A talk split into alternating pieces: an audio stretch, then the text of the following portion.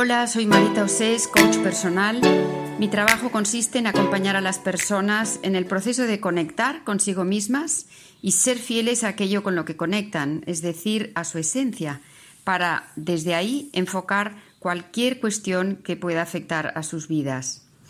Bienvenidos al Espejo, una serie de podcasts mensuales en los que deseo compartir aprendizajes que me han resultado esenciales para estar a gusto conmigo y con la vida. Este episodio del espejo quiere ser una reflexión en torno a la pregunta que formulamos a principios de esta semana, que era, ¿te cuesta pedir ayuda? A las personas a las que nos cuesta, yo creo que la primera traba es el verbo pedir. Parece que si pides, te sitúas en una posición de inferioridad y eso no nos gusta a nadie. Pero en realidad no es así. Eso es como una trampa mental que nos pone nuestra mente. Yo puedo perfectamente pedir ayuda para algo concreto a una persona y al mismo tiempo ser capaz de prestar ayuda a esta misma persona en otros ámbitos en los que yo tenga más conocimiento o experiencia. Y entonces no hay un superior y un inferior, sino una circunstancia concreta para la que necesito colaboración. Y es más, muchas veces no hace falta saber más o menos, simplemente necesitas que alguien esté a tu lado. Y también tiene que ver con, el verbo pedir, el hecho de que una petición no es una orden. Si hago una petición, tengo que estar dispuesta a recibir un no por respuesta.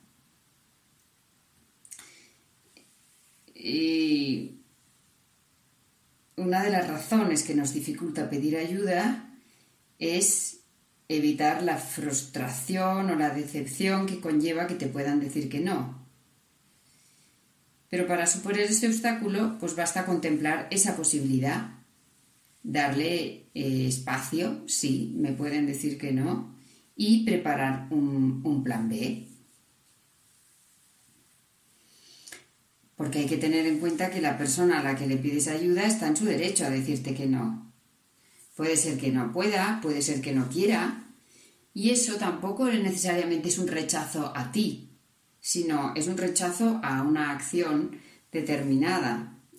Y a mí siempre me, ha sido de gran ayuda saber diferenciar entre mi petición y yo. Si yo me identifico, me identifico totalmente con mi petición, vivo el no a esa petición como un rechazo a mi persona. Pero no tiene que ver una cosa con la otra. Su no puede tener más que ver más con sus circunstancias personales que conmigo. Otra reflexión que se me ocurría a mí es que no sé quién me metió en la cabeza que yo tenía que saber todo o ser capaz de hacerlo todo sola porque me he dado cuenta que era esa creencia la que me hacía avergonzarme si tenía necesidad de pedir ayuda. Es como que me autoimpuse la autosuficiencia, pero como para defenderme.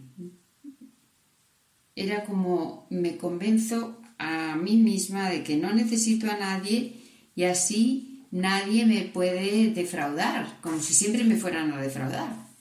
Si nadie me defrauda, pues no voy a sufrir. También veía que eh, eh, me podía dar miedo a molestar, ¿no? No quiero importunar a nadie y entonces no me sale pedir ayuda con naturalidad. Pero eso cambió el día que me pregunté cómo me sentía yo cuando ayudaba a alguien. Y eso es lo que te invito a preguntarte hoy.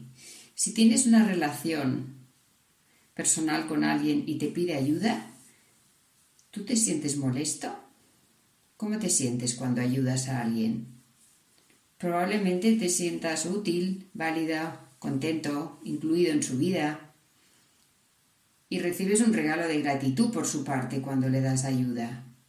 Y a lo mejor también te sientes tú agradecida por haber podido ayudarle. En realidad es un gran placer, placer sentirse útil. Porque cuando pides ayuda no solo estás diciendo te necesito, también estás diciendo te valoro, confío en ti, porque si no, no te dirigirías a esta persona, te dirigirías a otra en la que confiases más. Entonces, cuando te cueste pedir ayuda, puedes pensar qué le estás ofreciendo al otro. Le estás ofreciendo la oportunidad de sentirse útil, contento, válido, agradecido, lo que sea. Tuve una clienta que estaba haciendo un duro tratamiento de quimioterapia por un cáncer. Era soltera, vivía fuera de Barcelona y le hacían los tratamientos en Barcelona. Y tenía varios hermanos que vivían en la ciudad, pero ella acababa la quimio y encontrándose fatal muchísimas veces se volvía a su casa. Y yo le pregunté por qué no iba a casa de algún hermano a, a dormir y a recuperarse, porque sabía que la relación era muy buena. No, me dice, no, todos tienen sus familias y sus vidas, no quiero molestar. Y en las sesiones de coaching, pues yo había visto que ella se había dedicado muchísimo a su madre, a su familia, a sus hermanos cada vez que la habían necesitado y le hice esta pregunta, ¿tú cómo te has sentido cada vez que has podido ayudarles? Ah, pues estupendamente, me dice. ¿Y no sería generoso por tu parte ofrecerles a ellos la posibilidad de contribuir a tu bienestar?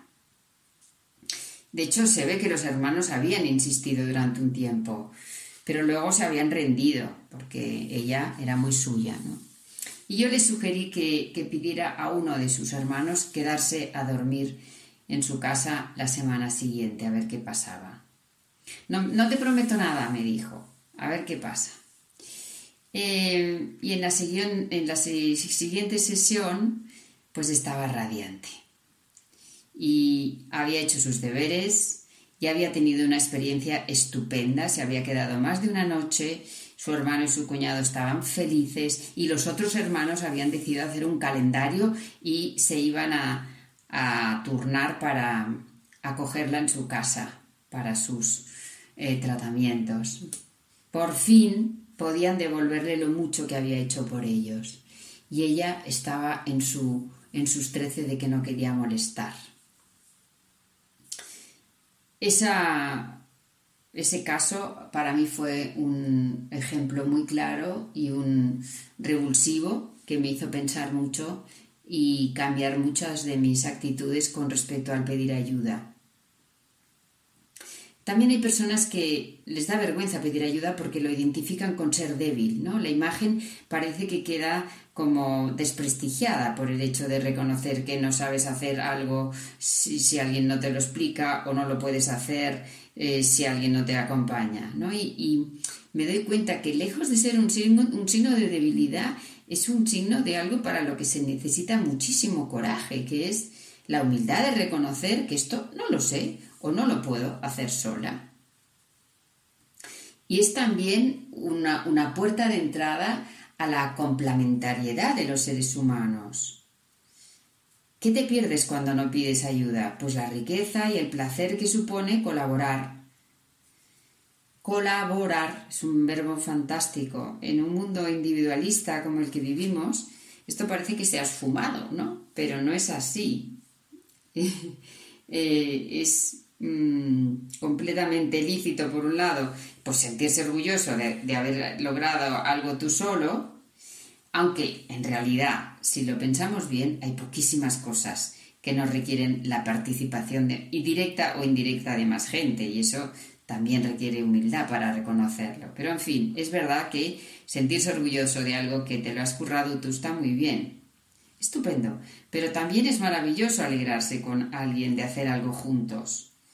Hacer equipo y aportar cada uno lo mejor de, de sí. Hay un proverbio africano que dice que solo, solo llegarás antes, pero acompañado llegarás más lejos. Somos una especie que nos necesitamos los unos a otros. Porque cuatro ojos ven siempre más que dos. Aquel a quien le pides ayuda no solo tiene cualidades distintas a las tuyas, probablemente complementarias, sino una perspectiva, un enfoque distinto de la vida porque su experiencia vital también lo ha sido y eso es lo que te aporta. Por eso la próxima vez que necesites ayuda, piensa si en lugar de importunar al otro pidiéndole un favor, tal vez le vayas a hacer el favor de su vida, darle la oportunidad de sentirse valioso, útil, incluido en tu vida y darle la oportunidad de recibir tu gratitud.